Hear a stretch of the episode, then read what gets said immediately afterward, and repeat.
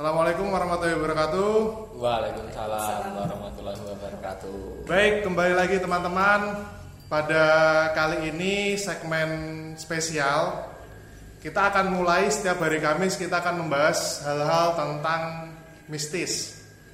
Ya, semoga cerita-cerita ini nanti dapat memberikan sedikit ketakutan kepada kalian atau mungkin ya minimal kalian tertarik lah dengan cerita-cerita yang mungkin di luar kejadian yang kalian alami. Atau mungkin teman-teman yang mendengarkan ini nanti juga pernah merasakan hal yang sama. Dan nanti juga akan uh, ada sedikit pembahasan. Siapa tahu teman-teman juga akan menemukan bagaimana solusi untuk mengatasinya. Nah, sebelumnya saya hari ini karena pembahasan tentang misteri tentu saja pembahasannya tidak dengan Arif ya. Karena Arif orangnya tidak uh, dia tidak terlalu apa ya dia terlalu logis lah. Dia orangnya terlalu logis dan kurang kurang terlalu tertarik dengan hal yang kayak gini ya gitu. Nah tapi uh, di kemudian kemudian nanti kita akan sedikit memaksa Arif juga agar ya biar tidak aku terus lah. Karena nanti malah jadi aku sendiri yang takut terus karena oke dari ini kita ditemani oleh dua teman saya. Yang pertama ada Windy. Yeay, hai. Windy ini orang asli Jogja ya, ya. Kita teman dari kuliah. Ya bisa dibilang teman ya, teman teman aja sih ya.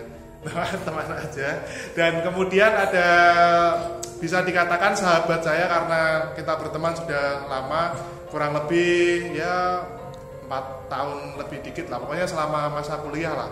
Kayak gitu. Nah ini ada Rojek halo. Rojek ini nanti yang akan uh, uh, sorry saya ulangi. Windy ini nanti yang akan menceritakan kisah misterinya dan nanti akan Rojek ini yang akan sedikit memberikan tanggapan dan saya sendiri yang hanya akan mendengarkan. saya akan memposisikan diri sebagai seperti teman-teman hanya mendengarkan saja. Oke, mungkin gini, Win, sekarang usia kamu berapa? 24. Usia Windy 24, Rozik 24 juga. 24. Nah, untuk saya nggak usah dikasih nggak usah nggak usah dikasih tahu ya rahasia. 25. nah, oke, okay, Win ini sebelumnya di usia 24 ini sejak usia berapa kamu pertama kali merasakan bisa apa ya merasakan hal yang gaib kayak gitu tuh sejak usia berapa? Kalau usianya nggak tahu sih aku lupa karena aku nggak sadar kalau aku tuh bisa kayak gitu. Itu dulu zaman-zaman uh, SMA. Nggak sadar itu berarti yang kamu lihat bukan hal yang menakutkan atau bagaimana? Nggak ngelihat cuma ngerasa jadi kayak ke tempat-tempat baru yang uh, ada tanda kutipnya ada setannya setan itu tuh uh, seringnya sakit kepala. Tapi nggak nggak kenapa kena eh, nggak kenapa kenapa? Ya sih.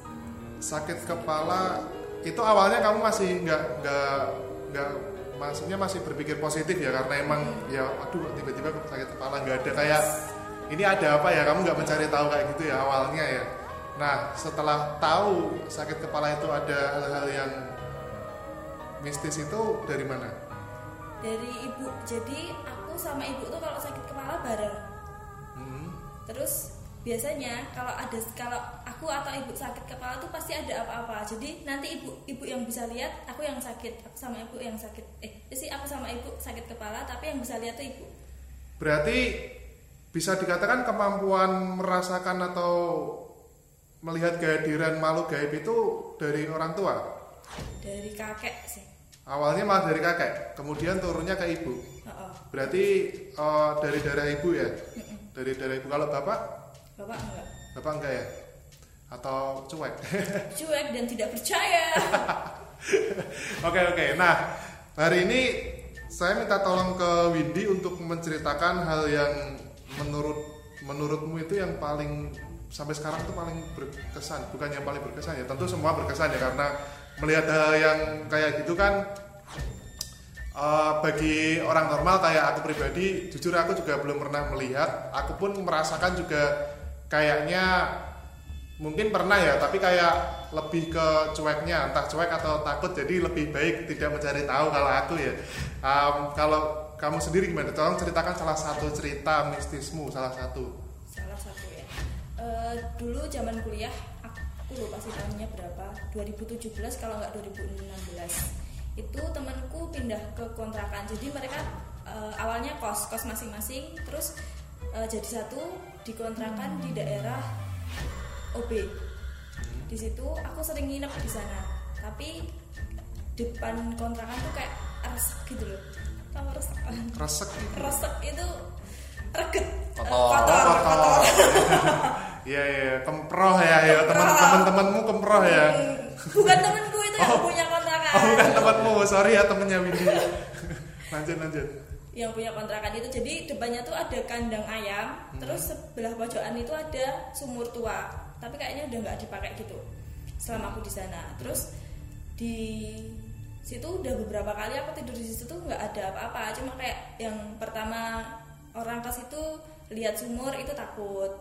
Terus yang udah pada di situ eh, apa sih teman-temanku yang lain itu ada kadang nggak berani tidur di kamar belakang. Nah kan kalau di sana kan itu ada dua kamar kamar depan sama kamar belakang. Nah aku biasanya kalau tidur di sana itu tidur di bebas sih tergantung moodku. Kalau aku pengen di depan ya aku di depan. Kalau pengen di belakang aku di belakang. Nah pas itu kebetulan aku di belakang. Aku lupa habis ada acara apa sih di, di kampus. Terus aku nginep di sana. Terus eh, di tengah tidur enggak di tengah tidur. Itu aku mimpi. Dan itu itu kalau aku mimpi kayak gitu biasanya pas dalam keadaan capek-capeknya. Jadi aku mimpi kayak mimpi sadar tidur sadar nggak sadar itu tuh loh. Hmm, terus di situ ada kan di kamar belakang itu nggak pernah pintu ditutup yang rapat itu nggak. Jadi Kam- kayak. Heeh, ngambang gitu loh meh ditutup ora dibuka ya ora. Jadi setengah setengah gitu. Terus eh, ada yang ngintip dari situ. Dia bilang Hai aku Kiki. Di mimpimu itu? Di mimpiku. Tapi terasa kayak nyata banget. Terasa kayak nyata. Benar-benar bentuknya emang benar kamar lokasi Kamar di itu. kamar dan pintunya juga sama. Heeh, terus di sampingku di sampingku adalah teman-temanku. Jadi aku kalau tidur di pojokan. Di pojokan di deket tembok terus sampingku tuh udah teman-temanku. Terus aku lihat kan kalau aku miring ke kiri eh ke kanan itu langsung pintu. pintu ah. Heeh, terus kok itu? Ya itu Kiki itu keluar Kiki itu keluar. Terus terus aku diem sampai kan paginya aku kuliah. Aku diem terus udah udah hampir selesai kuliah aku baru bilang sama temenku nek aku mimpi kayak gitu tadi. Terus habis itu Kiki itu bilang aku nggak apa aku nggak kena eh aku nggak ngapa-ngapain kok. Aku nggak jahat aku nggak gangguin kalian aku cuma di sini. Itu waktu mim dalam satu waktu yang mimpi itu. Itu kelihatan wujudnya? Kelihatan. Seperti apa? Rambutnya panjang pakai baju putih. Ya paling it- eh, gambaran kunti gitu sih. Muka? Mukanya cantik mukanya nggak terlalu menakutkan. Mu- mukanya biasa banget. Gitu. Mungkin yang itu yang sering menampakkan diri ke orang lain ke teman-teman. Gitu yang sering gangguin juga cuma aku nggak eh aku nggak ngapa-ngapain kok. Dia sih pesannya gitu nggak usah takut. Aku yang di sini gitu. Itu posisi di mimpi ya tapi ya? Apa mungkin sebenarnya itu kamu sadar tapi kayak kamu karena posisi capek jadi kayak setengah sadar gitu? Gimana menurut kamu? Apakah itu menurut kamu yang benar-benar pure itu mimpi kayak gitu? Kalau menurutku sih itu mimpi. Itu mimpi terus kan habis aku aku malam itu tidur di kontrakan terus aku pulang. Aku ngomong sama ibuku kalau aku mimpi bla bla bla bla kayak itu tadi terus ibuku bilang ya itu yang ada di kontrakan. Gitu. Itu di it- carane carane deh menampakkan diri neng kowe lewat mimpi. Hmm. gitu. Karena nek lewat langsung DE orang kuat kowe orang kuat. Eh, dia me- dia apa sih berusaha untuk menampakkan diri kepada manusia itu kan juga butuh energi. Manusia juga manusia bisa melihat dia itu kan juga butuh energi toh. Ya, jadi dia bisa bisa ngasih lihat ke aku cuma lewat mimpi. Berarti dari penangkapan kamu itu uh, apa ya? Dari cerita-cerita orang lain yang pernah lihat juga sama ya, dan digambar-gambarkannya juga sama ya. Itu sosok Kiki itu emang wanita dengan rambut panjang dan baju warna putih dan mukanya juga tidak terlalu seram, bahkan bahkan malah ke arah cantik ya menurut kamu ya. Nah setelah selain dari mimpi itu pernah nggak kejadian lagi gitu? di waktu yang sama atau beda Ya kalau di waktu yang sama masih ada lagi diselesaikan dulu. enggak sih cuma itu aja terus aku nggak mau teman-temanku takut cuma pas itu jadi ya wes tak ceritakan kepada beberapa teman yang emang dia tahu kayak gitu dan nggak takut Setelah itu sudah masih ada komunikasi lagi nggak sama Kiki? enggak Nggak ada komunikasi karena lagi. udah pindah kontrakan juga kan udah mereka udah pada lulus sudah balik ke negara masing-masing Hmm. ke daerah masing-masing terus sudah nggak ke situ lagi dan Kiki udah nggak pernah datang itu mimpi yang pertama ada juga mimpi yang kedua Di itu tempat di yang sama. di rumah di Oh, di kamar rumah. Hmm. Heeh. itu aku sempet nggak di rumah dua bulan dua eh, dua bulanan aku nggak tidur rumah terus setiap eh, minggu itu kan aku pulang dan itu benar-benar aku yang udah nggak ngekos lagi dan aku udah full tidur di rumah terus sampai sekarang itu tuh hari pertama aku tidur di kamar ada yang datang ke mimpiku. Dia pakai baju hitam dress long dress hitam. Terus eh, rambutnya dicepol. Cantik orangnya cantik kayak aku. Kok tidak tergambarkan? Ya? Kayaknya nggak mau deh. pokoknya orangnya cantik. Terus dia kan aku bingung ya itu siapa? Kok ujuk-ujuk neng kene kok turu? Kok tidur di kamar di kasurku terus tapi aku tuh ada di situ dan aku lihat dia tidur di kasurku. Terus dia bilang nggak usah takut ak- selama kamu nggak di rumah aku yang di sini aku yang nempatin kamarmu. Terus aku bilang sama ibu toh mimpi eh, aku semalam mimpi bla bla bla terus mimpi ini dan itu tuh kelakuan dia kelakuan si cewek ini tuh kayak aku. Jadi selama aku nggak di rumah aku kan sering ngeget-geti apa sih ngeget-geti ibuku toh? Iya, iya, iya. dia eh dia ibuku di dapur gitu aku sering ngeget-geti di belakang ya ujuk-ujuk bah gitu toh terus dia tuh juga gitu kelakuannya gitu podo pokoknya yuk aku kan juga sering lari dari dapur ke kamar ke ruang tamu. Aku tuh sering lari-lari mbok udah gede ini tuh aku sering lari-lari gitu. Dia tuh juga ikutan lari pagi. Terus eh, pagi aku nggak tahu aku ke mana pas itu. Eh pas itu belum pulang. Eh, dia tidur di kamar. Terus aku bilang loh gini kok mas balik? Oh ternyata bukan. Ya itu sih jadi yang yang lihat si mbaknya ini ibuku. Oke, berarti kalau ibumu melihat secara langsung, sedangkan kamu di tu- di dilihat ya, dia memper- memperlihatkan dirinya di mimpi, kayak gitu. Dan tapi setelah itu gimana? Lokap, eh, maksudku suasana kamar tuh bagaimana? Apakah masih seperti biasanya, sama seperti sebelum kamu ngekos? Apa masih udah ada beda gitu kayak hawanya mungkin berbeda atau mungkin jadi sedikit lebih menenangkan atau bagaimana gitu kalau di kamar sih biasa sih lebih mena ya sedikit lebih menenangkan karena lebih adem. Mhm. ngerasanya aku lebih adem. Cuma nanti kalau pas tengah malam hampir tengah malam lampunya nggak mati itu nanti panas. Hmm, karena lampu. Karena lampu. Kalau kita coba berpikir logis ya. Iya. nah selanjutnya nih gimana Zik? Gimana maksudnya tuh dari dua cerita Windy ini kan dia di satu di tempat kontrakan temannya yang satu di rumahnya. Tetapi dua di di dua tempat ini dia sama-sama dihantui sosok yang itu wanita juga dan dewasa juga ya wanita dewasa juga walaupun dengan wujud yang berbeda. Maksudku dengan muka yang berbeda juga dengan sosok yang berbeda juga tapi medianya itu sama melalui mimpi. Nah menurut sudut pandang kamu itu bagaimana sih apakah sorry apakah itu memang hanya mimpi atau sebenarnya Windy itu tidak mimpi? Dia tuh sebenarnya sebenarnya kayak istilahnya setengah sadar itu loh. Tapi karena dia setelah itu langsung tidur lagi dan paginya dia merasa itu mimpi kayak gitu. Kalau menurutmu bagaimana sih uh, kalau itu ada kalau saya ngelihatnya itu keberuntungan ya. Kenapa kok beruntung?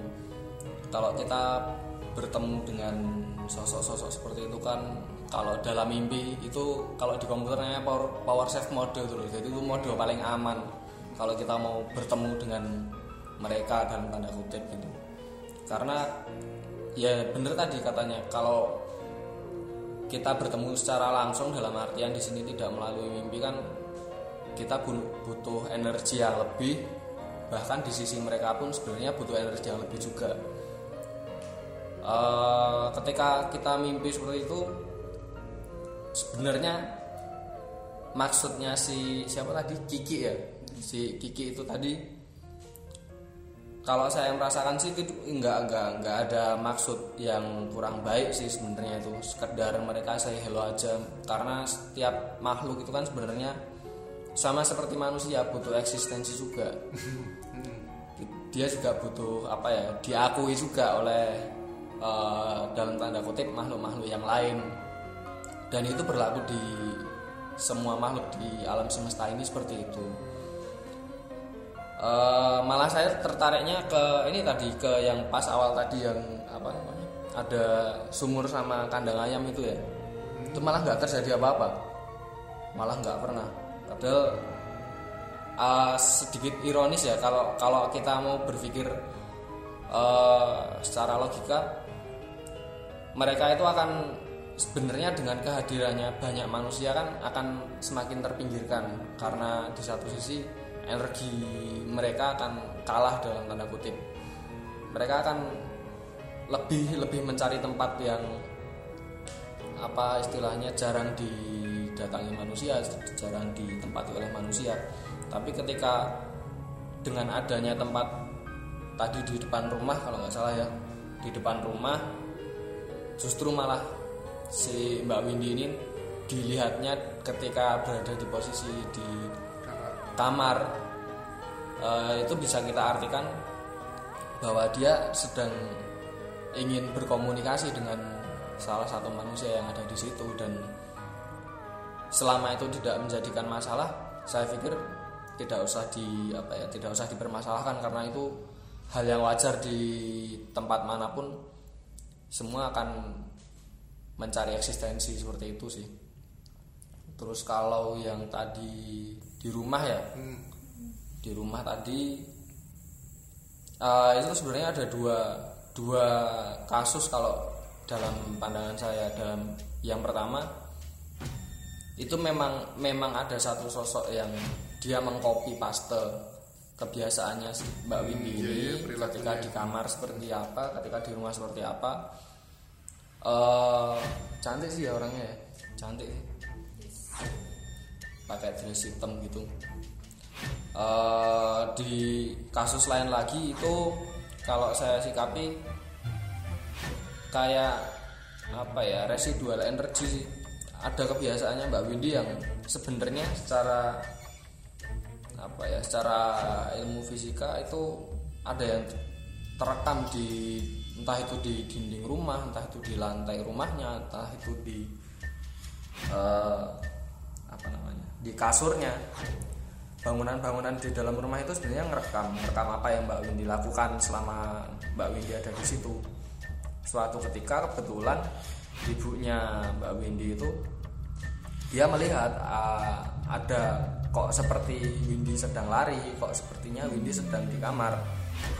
Uh, kalau saya sikapi di, sudut pandang lain saya sikapi itu kayak residual energi yang terekam oleh bangunan-bangunan rumah dan itu terulang kembali.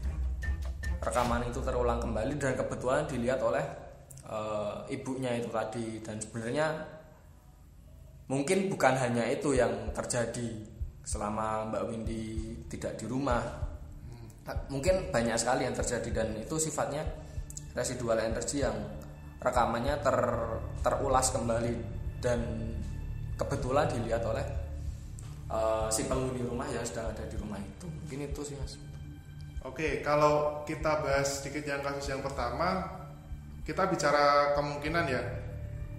Yang dibahas juga tadi kan Windy posisi di mimpinya datang waktu dia tidur di kamar. ya Tapi dia Windy merasa sedikit janggal di depan rumahnya ya, di depan kontrakannya ada sumur sama sumur tua ya itu ya. Nah, itu menurutmu tempatnya apakah di sumurnya itu atau gimana gitu? Pernah nggak Win? Ke, pernah nggak Win? Waktu ke kontrakan malam-malam mungkin kamu merasakan kayak di sumurnya tuh terus tiba-tiba kamu pusing atau bagaimana gitu pernah nggak?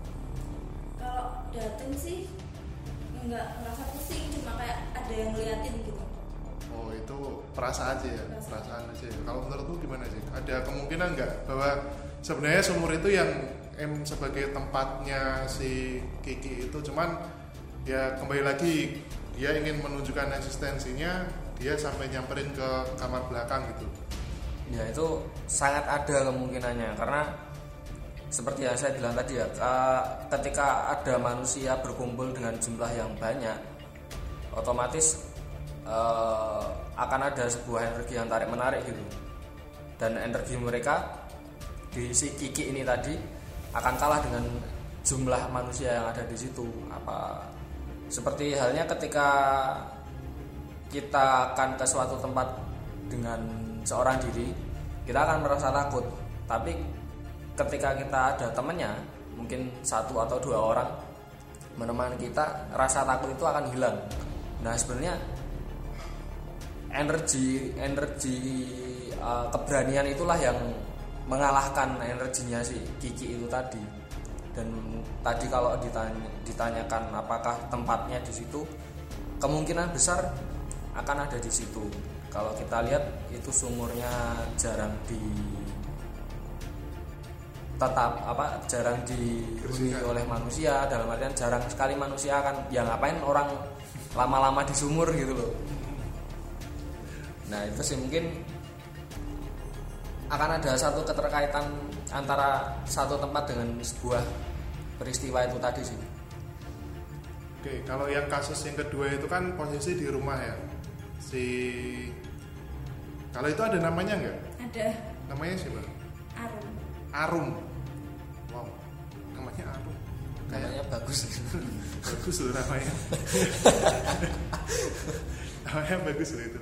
Eh, kalau yang kedua itu ada kemungkinan nggak? Sebenarnya itu penghuni itu memang eh, sorry bisa jadi apakah ada ketertarikan dengan Windy atau ya balik lagi keisengan aja gitu. Ada kemungkinan nggak? Kalau itu dia nggak iseng sih mas kalau saya ini kalau iseng enggak sih itu. Hmm, karena setelah setelah dia berbuat dia bertanggung jawab dengan dengan bilang sama Windy gitu loh. Karena dia bilang tadi kalau nggak salah kalau selama Windy nggak di rumah dia yang di situ gitu. Hmm, ya itu kalau saya bilang itu udah nggak iseng sih karena ketika dia bilang dengan entah dengan cara komunikasinya seperti apa bentuknya itu kalau saya sikapi itu sebuah tanggung jawab sih ketika dia udah berbuat seperti itu. Dia mencoba menenangkan si empunya rumah dengan cara seperti itu walaupun mungkin ada satu dua pihak yang tidak terbiasa akan sedikit terganggu keberaniannya dalam tanda kutip. Itu kalau yang belum terbiasa sih kalau yang terbiasa si si empunya rumah si si empunya rumah itu saya pikir nggak akan terganggu sih itu. Dan bisa di- dibilang ada satu keterta- ketertarikan sendiri dengan Windy antara si siapa tadi? Arum, ya? Arum, Arum. si Arum dengan Windy itu. Karena nggak nggak semua makhluk serta merta akan apa ya akan dalam tanda kutip sukarela eh, berada di sebuah ruangan yang di situ sudah ada kepemilikannya dia berada di situ. Otomatis ketika ruangan itu sering dipakai energi dari manusia yang sering berada di situ kan juga akan mengendap kan dan itu sebenarnya bertolak belakang dengan energi mereka. Dan mereka pun untuk ke dalam ruangan itu juga butuh butuh tenaga dalam tanda kutip kalau menurut saya nggak iseng sih mas itu memang ada satu ketertarikan dan tidak bisa dibilang negatif sih mungkin itu mas Oke oke. Kalau kamu gimana Win? Kamu merasa terganggu nggak dengan adanya Mbak Arum ini? Katakanlah terganggu dalam artian walaupun dia cuma menu- menunjukkan diri dia melalui mimpi, kamu merasa penasaran nggak? Penasaran dalam artianku pingin ngobrol langsung sama dia gitu. Maksudnya ke apa ya istilahnya? Ya benar-benar kayak pingin yang kamu lakukan tuh apa gitu seperti apa gitu Ping- pingin nggak penasaran nggak pingin komunikasi langsung dengan Mbak Arum ini pengen sih kalau komunikasi langsung tuh pengen terus pas awal mimpi itu aku cari-cari gambar yang menyerupai dia tapi nggak ada bener-bener nggak ada dan aku bisa nemuin itu. Terus eh, beberapa waktu yang lalu aku juga ketemu lagi sama dia tapi ini nggak di mimpi oh berarti nggak cuma di mimpi yang. Mbak Arum ini? Enggak Eh, gimana gimana itu? Di biasa sih nggak nggak tapi kayak emang aku meluangkan waktu untuk sendiri untuk untuk apa ya untuk menenangkan diriku sendiri gitu. Hmm, ya sebut aja itu meditasi ya bisa dikatakan ya kayak gitu boleh lah. Nah itu itu mbak mbak Arum juga ada di situ. Dia ngapain? Dia cuma berdiri berdiri sambil gini senyum gini. Itu kan ini Oh, suara. iya. gimana ya menunjukkannya dia dia berdiri. Dia berdiri. posisi tangannya eh, yang tangan kirinya lurus tetapi tangan kanannya pegang tangan kirinya gitu. Iya. Pegang siku tangan Iya, kirinya. Berarti iya. dia kayak ya posisi apa ya bisa dikatakan itu posisi anggun cewek ya? Iya betul sekali. Dia pose anggun ya katakanlah kayak gitu. Lah. dia ngapain? Berdiri aja lihatnya tatapan matanya melihat ke mana? Melihat ke aku berarti posisi kalian saling lihat waktu itu saling tatap gitu atau kamu Enggak. langsung memalingkan wajah? Enggak enggak. Enggak mau enggak memalingkan aja sih cuma ya udah beberapa menit aku lihat mereka lihat dia. Terus ada juga temenku di sini di, di kananku. Terus ya udah. Ya gitu dia berdiri anggun tapi ada ada tiga sih ada tiga temennya. Jadi itu kenapa kamu tadi bilang mereka? Kamu lihat Iya. mereka gitu. Ada tiga temannya itu belum teridentifikasi? Sudah. Sudah? Sudah. Bagaimana? Itu seperti apa? Cewek semua. Berarti empat nih posisi? Tiga cewek satu cowok. Nah, berarti ada empat Iya, yang ada ada empat. di situ. Oh. ada lima sebenarnya. Ada lima. ada lima ini nambah nambah Ada lima, satu cowok, Se- ada lima yang satu tuh temanku. Temen. Temen temen masih hidup. Temen masih hidup yang dia tuh bantu aku meditasi. Jadi Oh, iya, kita dia temen- metafisika. Apa sih? Di apa sih? Dia teman nyata dong berarti. dia teman nyata. Masih hidup kan. masih hidup. Berarti dia hidup. harusnya nggak dihitung dong. Oh ya ya ya ya Dan berarti kamu nggak sendirian dong. Berarti waktu itu kamu berdua. aku berdua Iya waktu itu kamu berdua, tapi tujuannya untuk medita meditasi. tapi aku sama dia nggak ketemu raga eh nggak te- apa sih nek ini aku rokoknya Nggak depan-depan. enggak Nah, jadi dia dia, di- di rumahnya dia aku di rumahku Tapi kamu bisa merasakan kehadiran ada. dia di dekat kamu. Oke oke itu itu gimana gimana? Seru-seru nih asli ya. Gimana gimana ya itu? itu jam berapa ya jam delapanan Pagi, malam malam. oh. jam 8 malam eh, kita udah janjian dia sih dia dia bilang sama aku kalau dia mau nemuin aku Hmm, aku nggak boleh ke mana-mana hmm. terus ya udah nggak ke mana-mana aku bilang sama dia sebenarnya aku bilang sama dia tuh mulai meditasi jam 9 ya cuma karena jam 8 sudah memungkinkan un- kondisi lingkungan rumahku sudah memungkinkan buat meditasi tenang aku, lah. eh, aku mulai jam 8 terus katanya dia ketarik karena kan kita janjian jam 9 Hmm. terus dia ketarik akhirnya dia dulu yang datang oke oh. dia datang tapi eh, pas datang itu aku belum lihat kalau itu dia dan aku belum tahu kalau itu dia karena eh, petang apa sih gelap. Pakaiannya dia pakai pakaian gelap. Terus dia terus habis itu dia masuk di dekat kamarku eh di dekat di pintu kamarku aku udah nggak bisa ngangkat diri nggak nggak bisa ngangkat badan. Jadi kan itu posisinya duduk silo silo sih apa? Bersila, ya bersila. bersila.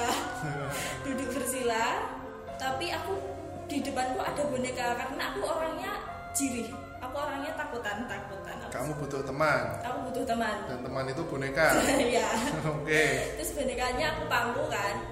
Aku kasih depanku. Terus di belakangku aku langsung nempel tembok, Tembok. karena aku aku tahu aku nanti nggak kuat nahan diriku sendiri. Terus dia temanku itu masuk. Aku udah nggak bisa ngangkat. Aku udah aku sih udah udah senderan di tembok. Terus aku meh berusaha ngangkat tubuhku lagi. Aku udah nggak bisa.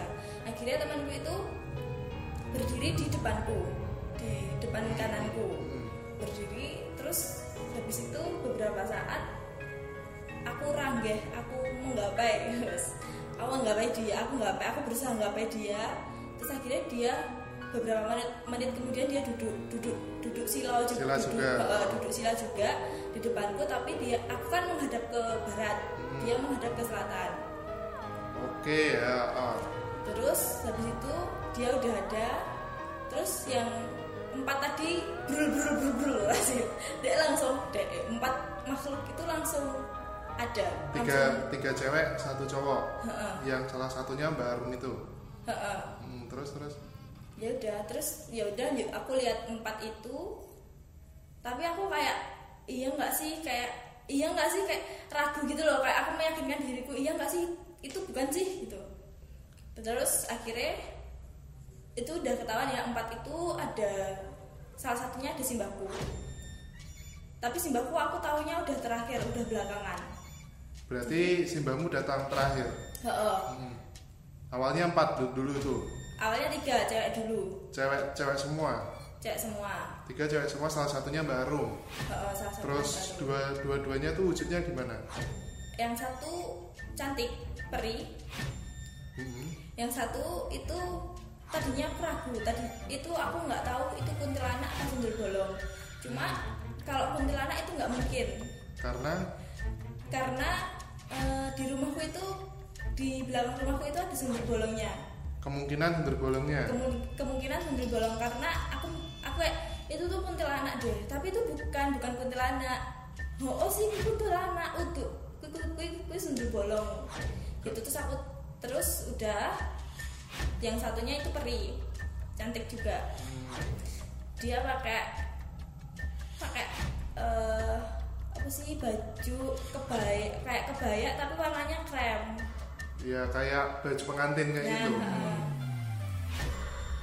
itu terus i- terus pertamanya awalnya yang si sundel bolong ini nggak mau menampakkan diri. Jadi dia nunduk nunduk terus aku tahu oh, iya, kan. iya, oh. karena nek dia eh, apa sih Mengangkat wajahnya. eh, mengangkat wajahnya aku takut. Karena kan dua itu cantik ya. Iya, oh. dan ini aku nggak tahu mukanya. Terus aku aku bilang jangan nek memang kue medeni ojo ngunggah ke kepalamu kamu ngomong gitu? aku ngomong. Hmm. terus please ojo ojo diunggahke. Pokoknya nek iki ngerti aku wedi ojo diunggahke. Aku tapi ngerti kowe sapa. Terus habis itu kan aku kayak lihat ketik jadi posisi simbahku sama ketiga ini tuh beda tempat gitu loh. Tapi sama-sama di kiriku. Cuma yang tiga tuh agak jauh tiga. Nah simbahku tuh di sini ku pas. Ber- berarti sorry kalau kita bicara posisi berarti kamu kan ada barat. Mm-mm. terus si temanmu itu hadap ke selatan, Selatan. berarti bentuk siku kan? Heeh. terus tiga tiganya itu menghadap ke? Ke utara. Ke utara berarti menghadap temanmu? Heeh. tapi uh, kamu kamu bisa lihat ke kiri. Bisa lihat ke kiri. Dengan jelas. Ya, jelas. terus posisi tiganya itu ada di agak di ke belakang Heeh. terus simbah kamu agak ke depan.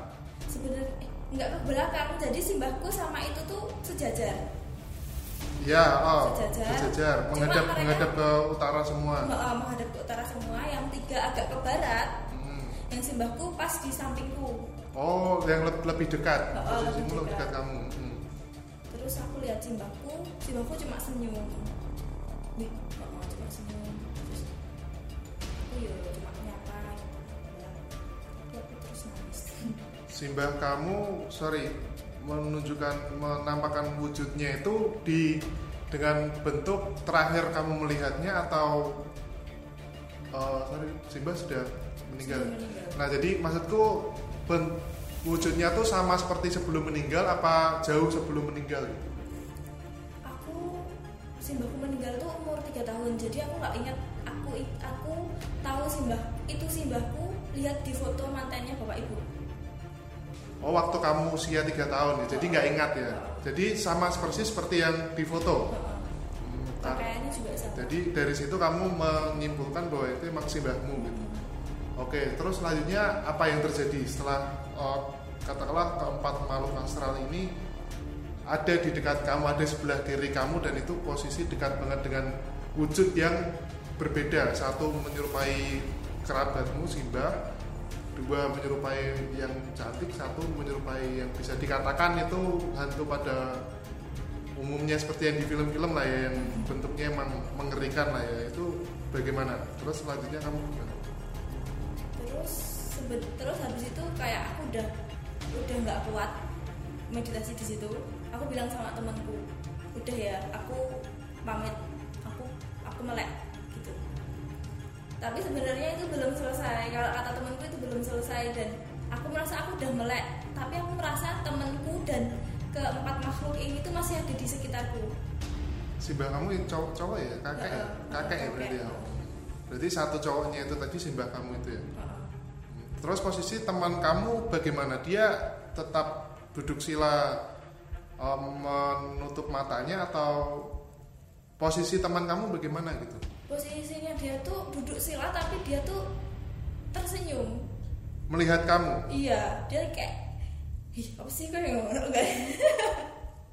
Tapi malah serem loh. Maksudku serem tuh gimana ya? Sekarang kayak gini lah aku posisi kita kan posisi sama seperti kamu meditasi nih aku menghadap ke selatan Rozik menghadap ke utara kamu menghadap ke barat ya kan Iya, betul. ya kan posisi kita sama seperti waktu kita meditasi seperti kamu meditasi kan nah aku melihat Rozik tiba-tiba senyum melihatku aja aku sedikit agak takut gitu.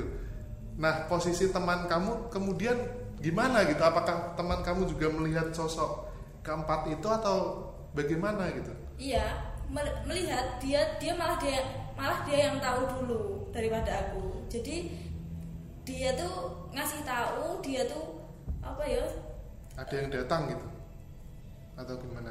Kasih taunya gimana? Nunjuk atau secara verbal? pokoknya dek iki meh ngancani aku ngerti apa sih ono ning omahku Berarti memang tujuan meditasi sejak awal itu pingin tahu apa yang ada di dalam rumah kamu. yes di kamar sih terutama Oke, berarti secara secara tujuan berhasil ya. berhasil Hmm, terus selanjutnya gimana? Komentar teman kamu gimana?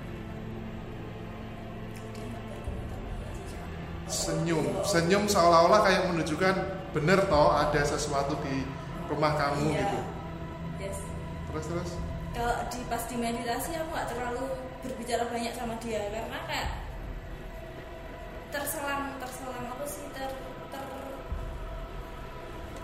ter apa sih ter Nah, kamu udah ter- ter- terlanjur kagol atau bukan kagol kayak terhalang jadi aku sama dia itu nggak bisa komunikasi banyak sama temenku Hmm.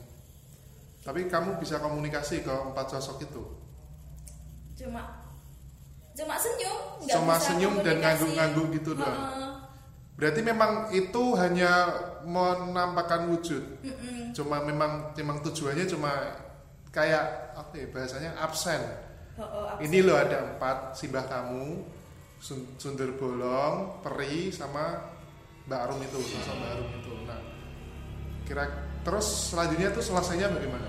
tapi tuh kayaknya yang tiga itu tuh kayak suruhan simbahku gitu loh Suruhan sing- kamu bisa menyimpulkan kayak gitu kenapa? karena mereka bertiga takut sama simbahku kelihatan dari gelagat mereka Hmm, pas aku lihat terus aku cuma bilang makasih makasih mbah udah dikasih kayak gini buat Windy tapi kalau bahasa Jawa ya terus gimana bahasa Jawanya?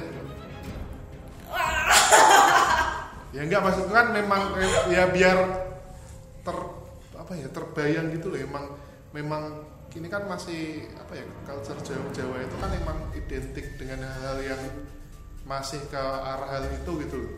Nggih, tapi nggih, tapi agak campuran ya ini. Kemarin aku juga bilangnya sama sebenarnya campuran. Cuma em, matur matur nuwun eh, Pak Uwo kan aku panggilnya Pak Uwo. Hmm. Pak Uwo eh, matur nuwun Windy sampun diparingi nyati mugi-mugi Windy saged ngrumat dan eh, kalian bermanfaat kangge eh, sekitar ini. Gitu. Oke, terus selanjutnya gimana? Setelah kamu menyampaikan itu selanjutnya bagaimana? Terus responnya simbahku jadi tangannya simbahku tuh di belakang mondo gitu loh. Oh, posisi istirahat di tempat gitu ya. Kalau kalau ya kalau digambarkan ini posisi istirahat di tempat dan agak bungkuk. Eh, eh, terus simbahku menghadap ke aku terus senyum kayak mengiyakan tapi nggak nggak nggak dia bilang iya sama-sama mungkin orang cuma senyum senyum mengiyakan Jadi kayak kayak, itu emang menunjukkan sama-sama lah istilahnya. Gimana. Kemudian kemudian setelah itu gimana? Selesainya itu bagaimana? selesainya ya udah aku pamit sama aku melek terus aku bilang aku bilang sama temenku kayaknya ini belum selesai tapi aku udah nggak kuat karena udah panas sesek mual gitu. Temanku tuh menyarankan temanku menyarankan buat cuci muka tapi ya karena cewek ya udah baik krim malam yuk cuci muka. Kan emang emang krim malam rasanya Sayang ya. Sempat-sempatnya mikir kayak gitu ya. kan mahal ya skincare. Cewek ya, oke. terus ya udah terus aku nggak aku nggak cuci muka cuma cuci kaki cuci tangan. Biasa kalau kayak habis pergi gitu sama minum putih terus ya itu terus pagi ini sakit kepala. Jadi jangan ditiru ya. Itu kurang lebih berapa jam? aku meditasinya. Hmm. cuma 30 menit. Cuma 30 menit dan itu udah benar-benar apa ya mission complete lah itu. Semua sudah apa ya tujuannya emang pengen tahu apa yang ada di situ dan ditunjukkan semua dan selama setengah jam itu sudah clear. Iya tapi yang aku nggak tahu itu cara mengembalikan mereka dan kayak udah selesai tapi mereka udah di- masih di situ gitu loh. Jadi kayak aduh kepiye caranya nutup? Aku belum bisa buat caranya nutup. Ini udah selesai dan ini udah loh gitu loh. Kamu tahu dia masih di situ dari mana? Rasanya feelingnya. Feelingmu empat empatnya masih di situ? Mm-mm. temanku pun temanku pun masih di situ. Tapi itu perasaan aja nggak nggak posisi nggak lihat terus tadi kamu bilang selesainya kamu me- membuka mata berarti posisi waktu komunikasi itu kamu mata ter- tertutup. Tetapi terbayang tempatnya terbayang. Itu masih sama tempatnya masih bener-bener sama Di kayak kamar, kamarku. oh. tapi itu bukan kamu bukan nggak nggak lihat nggak lihat wujud kamu sendiri kan? Bukan kayak apa itu namanya? Yang sleep paralysis atau apa itu yang oh tindian. Ya kayak tindian itu nggak nggak tahu tapi eh, bentuknya hampir sama ya karena posisi kamu duduk gak bisa berdiri dan lain kayak ada yang nahan gitu ya. Kayak berat banget ya gitu ya. Nah itu udah selesai ceritanya? Sudah. Nah ini gimana sih menurut menurut kamu gimana? Apa yang apa pengalaman Windy ini yang dia ceritakan kali ini tuh menurut kamu bagaimana? Respon kamu?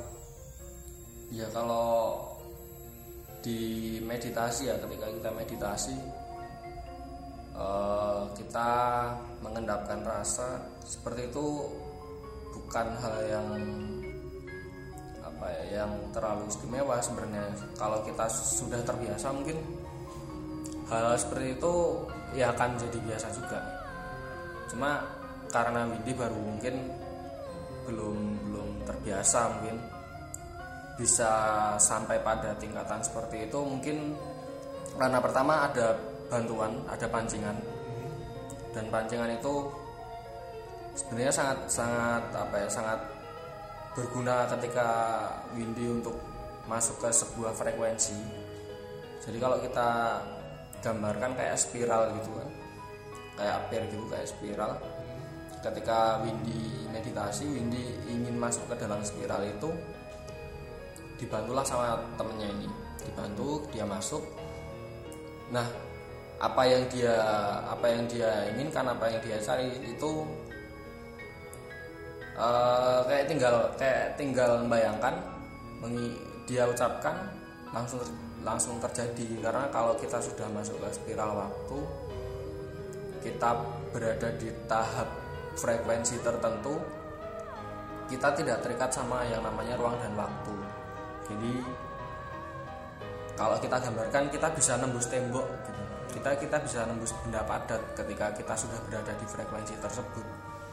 Bedanya raga kita tetap tetap berada di tempat kita semula.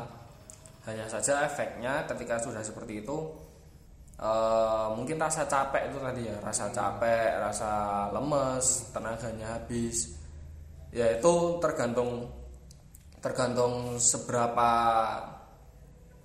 apa ya namanya seberapa cepat sih kita bergerak di dalam spiral waktu itu ketika kita hanya bermeditasi hanya sekedar mengikuti apa yang terjadi di sekitar kita mungkin tidak akan terkuras sedemikian banyak. Tapi ketika kita mempunyai maksud tujuan tertentu eh, sekuat-kuatnya fisik yang sudah kita siapkan pasti eh, tenaga kita akan terkuras juga. Nah eh, tadi mungkin dianjurkan untuk cuci tangan cuci muka. Sebenarnya kan itu untuk menetralkan ya menetralkan badan kita atau mungkin kalau bisa dibilang itu kayak kita astral projection tubuh kita yang halus tadi pulang ke wadahnya ke raganya itu kan bawa apa ya kotoran. Kalau kita kalau kita gambarkan kita baru jalan-jalan muter Malioboro gitu kan pasti ada debu yang nempel. Nah itu kan anjurannya lebih baik untuk segera ganti baju segera cuci tangan cuci muka supaya debunya bisa hilang. Ya itu sama sih mas konsepnya seperti itu. Ketika sudah ada setelah projection seperti itu ketika sudah selesai alangkah lebih baiknya emang cuci muka cuci tangan cuci kaki lalu kalau mau tidur tidur. Kalau mau beraktivitas yang lain ya beraktivitas yang lain. Supaya aktivitas yang kita lakukan setelah uh, meditasi itu tidak terganggu dengan uh, dalam tanda kutip kotoran-kotoran yang terbawa ketika kita astral projection. Nah itu. Oke okay, uh, eh, kalau menurut Rozek itu kemudian gini kalau yang di pertanyaan aku meditasi itu misal nih misal aku katakanlah penasaran apa yang ada di rumah salah satu rumah tuh ada apa aja gitu. Dengan cara meditasi itu apakah salah satu cara yang mungkin paling aman atau gimana? Maksudku ketika kita ingin tahu di situ ada apa kemudian kita membuka mata batin katakanlah seperti itu kan itu beresiko ya kan? Ya. itu kan beresiko. Nah dengan cara kalau kalau dengan cara meditasi itu resikonya bagaimana? Uh, kalau cara paling aman tetap dalam mimpi sih kita karena kita menunggu ya kita nunggu mereka datang. Cuma kalau meditasi itu kan ya seperti yang saya bilang tadi ada ketika kita sudah berhasil lalu kita sudah selesai akan ada sedikit mungkin kotoran-kotoran selama kita berjalan-jalan tadi. Resikonya mungkin itu. Cuma kalau uh, kalau kita bicara soal meditasi meditasi itu kan sebenarnya kita me mengendapkan perasaan kita e, menjadi tenang setenang-tenangnya. Ketika kita sudah menjadi tenang seperti itu kan kita akan bisa memasuki spiral waktu dengan frekuensi tertentu. Karena frekuensi kita kan sebagai manusia frekuensinya sangat gelombangnya sangat kasar sekali sebenarnya. Ketika kita akan menemui makhluk-makhluk yang tidak kasat mata katakanlah seperti itu uh, gelombang mereka kan sebenarnya lebih halus. Makanya kenapa mereka dikatakan sebagai makhluk halus? Karena gelombang energi mereka lebih halus. Nah kita menyamakan gelombang kita menyamakan gelombang tubuh kita dengan cara meditasi. Semakin kita tenang semakin halus gelombang yang kita pancarkan. Nah gelombang yang kita pancarkan semakin halus frekuensinya akan mendekati mungkin bahkan menyamai frekuensi mereka dalam dalam titik tertentu loh ya tapi ini. Nah yang terjadi adalah kita bisa melihat atau bahkan berkomunikasi dengan mereka yang tidak kasat mata. Nah, tapi tadi eh, meditasi yang pertama jelas harus ada latihan dulu. Pasti ada tingkatannya. Dan setiap orang pengalamannya kan beda-beda. Mungkin dari yang pertama belum bisa apa-apain belum bisa sampai uh, tenang pikirannya perasaannya. Mungkin yang kedua nanti meningkat bisa lebih tenang bisa lebih rileks dan tingkatan-tingkatan itu akan akan berjenjang terus selama dia melakukan. Nanti ketika sampai pada tingkatan tertentu dia akan mempunyai kontrol kontrol power sendiri terhadap badannya akan dibawa ke mana akan berbuat seperti apa itu sih mungkin kalau kita ngulik sedikit meditasi fungsinya itu sih Terus ketika kita meditasi, yang meditasi tujuannya itu ya, meditasi ya. kan ada banyak tujuannya. Ya. Nah ini meditasi yang tujuannya untuk oh, istilahnya ingin tahu tentang makhluk gaib gitu. Ya. Kalau meditasi yang emang butuh ketenangan atau apa ya, ya itu emang tujuannya emang untuk mencari ketenangan. Jadi uh, maksud aku gini, teman-teman mungkin yang mendengarkan jangan kok langsung berpikiran meditasi itu langsung identik ya. dengan makhluk gaib, bukan Bukan, ini memang uh, salah satu cara meditasi. Ya istilahnya bahasanya meditasi agar mudah lah, agar mudah ah, dicerna, agar iya. mudah mudah ditangkap bahasanya kayak gitu. Jadi jangan uh, bukan berarti semua meditasi memang bisa beresiko buat ketemu kayak gitu bukan ya. Ya, enggak. Nah, kalau kita bicara meditasi dengan tujuan tujuan ketemu dengan uh, makhluk-makhluk astral itu tadi, ada kemungkinan kontak fisik gak di situ? Dari tadi kan bahkan komunikasi pun suara nggak ada satupun yang muncul kan cuma dari kamu dari Windy aja kan yang muncul kan. Tapi dari makhluk astralnya nggak ada satu kata atau tidak ada satu suara pun yang muncul. Nah itu ada resiko untuk kontak fisik juga nggak di situ? Um, kalau kontak fisik sebenarnya ada sih. Kontak fisik ada. Kemungkinan untuk kontak fisik atau mungkin dalam artian kita bersalaman salaman uh, sangat ada kemungkinan seperti itu. Hanya saja itu semua tergantung si pelaku tadi karena saya tekankan lagi semuanya tergantung pada niatnya. Kalau kita meditasi untuk sekedar menenangkan diri seperti yoga itu kan sebenarnya juga meditasi juga. Itu nggak akan nggak akan terjadi juga yang namanya kita bertemu dengan mereka yang tak kasat mata atau bahkan sampai berkon berkontak fisik atau bahkan berkomunikasi. Tapi kalau kita tujuannya sudah untuk komunikasi untuk kontak fisik ya semuanya akan bisa ter, bisa kemungkinan besar terjadi juga. Tergantung apa yang kita inginkan dari awal tadi dan dan itu harus sejalan dengan yang kita lakukan. Kalau yang kita inginkan dan misalnya saya cuma cuma pengen lihat nih uh, cuma pengen lihat. Nanti sampai tempatnya cobalah ngomong cobalah uh, pegang. Kalau kasus seperti itu saya belum pernah sih nemukan yang di tengah jalan berbelok niat. Katakanlah berbelok niatnya akan terjadi jarang sih. Kalau niatnya dari awal seperti apa ya harus dilakukan juga dengan perbuatan yang sejalan seperti itu. Oke tapi dari makhluk astralnya tidak ada bakal bentuk penyerangan kan? Uh, karena ini sebelumnya sorry. Karena di gambaranku itu posisi udah dekat banget itu loh. Posisi udah yeah. dekat banget posisi. Kan ada di sebelah berarti ada si posisi Rojek sekarang ya yang ada ke utara ya? Sebelah kiri kamu ya? agak jauh. Nah itu tapi kan itu jangkauan yang bisa digapai gitu loh bukan yang jauh banget itu loh. Jadi oh iya. itu ada resiko terjadi kayak gitu nggak? Karena ya istilah bayangannya kan takutnya ketika ketika ada yang melakukan hal itu kemudian dari makhluknya itu.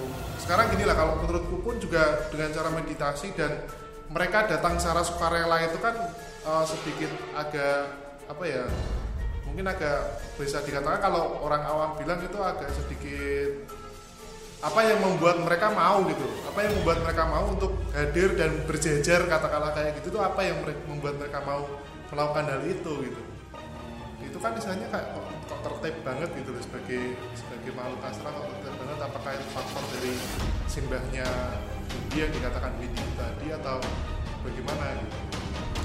Uh, iya iya. Jadi ketika si kasusnya Windy ini ya ketika dia mau meditasi itu kan sebenarnya ketika dia udah prepare dia punya niat dalam hati dia berpikiran A untuk meditasi untuk ini untuk untuk lihat. Sebenarnya kan itu udah kayak nyebar undangan ya kalau bisa dibilang kayak gitu.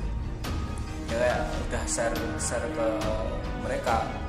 Dan mereka yang mereka yang dimaksud sama Windy di dalam kamarnya uh, mereka memberikan respon. Memberikan respon dan akhirnya mereka hadir dengan dengan wujud dan di frekuensi yang mereka gitu bukan bukan di frekuensinya Windy tapi di frekuensinya mereka. Karena Windy pada waktu itu dia meditasi dia mengendapkan perasaan dan dia mencoba untuk memasuki yang namanya spiral waktu itu tadi.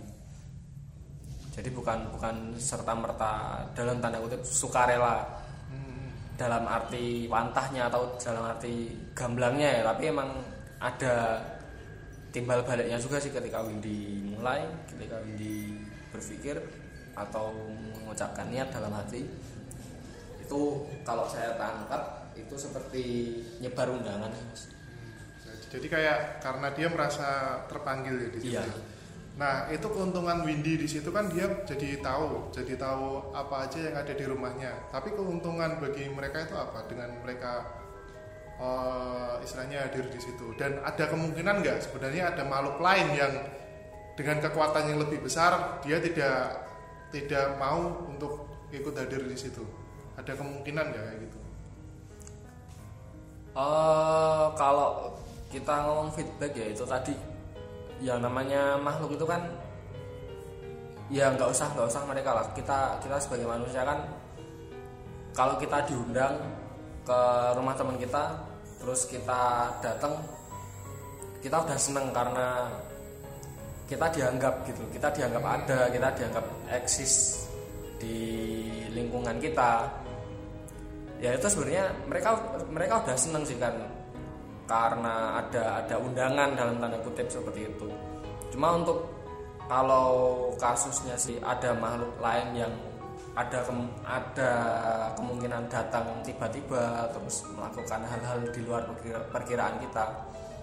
Ada juga kemungkinan seperti itu akan tetapi yang harus kita catat ketika kita meditasi itu kan kontrol powernya kan ada dalam diri kita sendiri. Bahkan di tempat kita bermeditasi yang ngontrol kita sendiri bukan bukan mereka. Jadi ketika kita akan menemui A B C dan sampai E tadi karena ada empat ya ada empat ya tadi ya sampai D berarti. Sampai D frekuensi kita akan sama dengan si A sampai D ini tadi.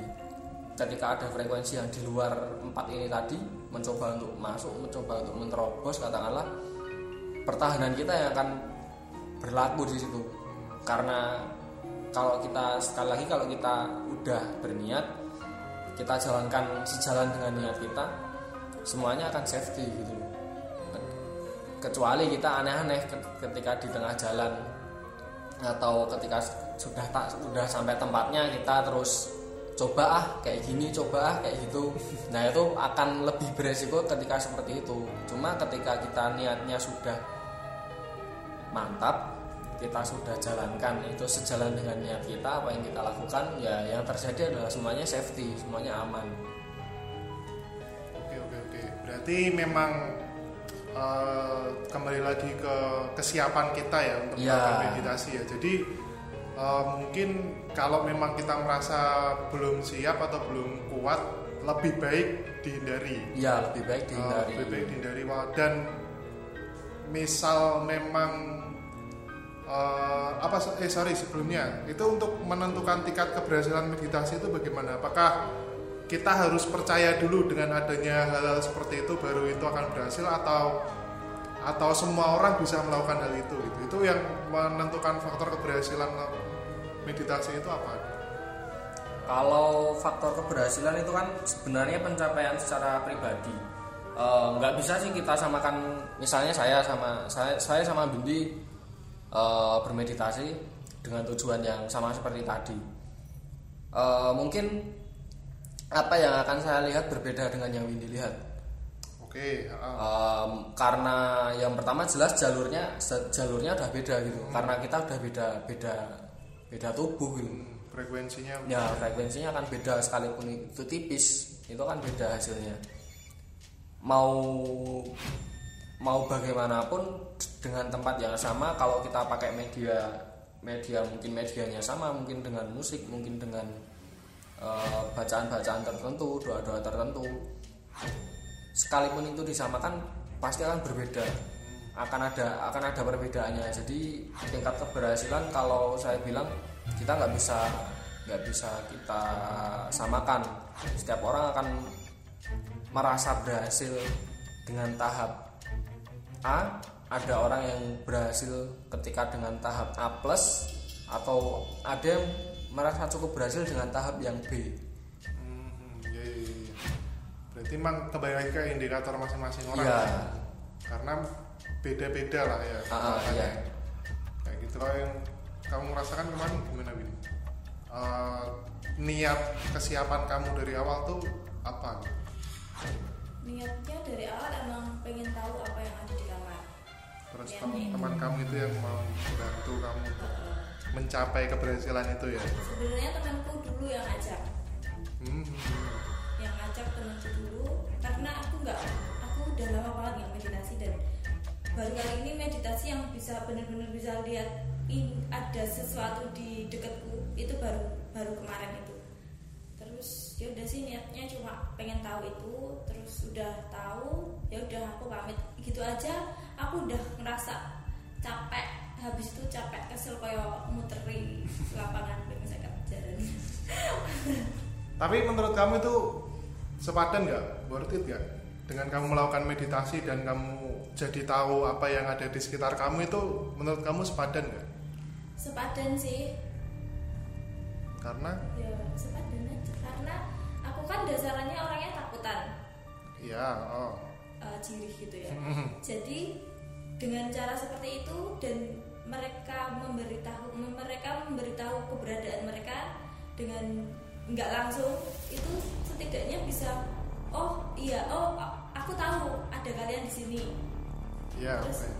oh ternyata selama ini simbahku ada di dekat dekat kamu ya. oh. terus eh, kemarin juga tapi sebenarnya aku tuh orangnya ketontoan Tontonannya apa? ketontoan tuh kebayang-bayang sekalinya sih Oh, oke. aku yuk kebayang Hmm, bener-bener beneran. jadi itu yang sebenarnya membuat aku takut terus kemarin aku ketemu juga sama temanku dan aku cerita nasi yang putih tadi itu nggak kan yang nunduk tadi itu loh Yang kamu ini sudut bolong ya Nah. indikasinya. Rambutnya bolong. bro. Hah?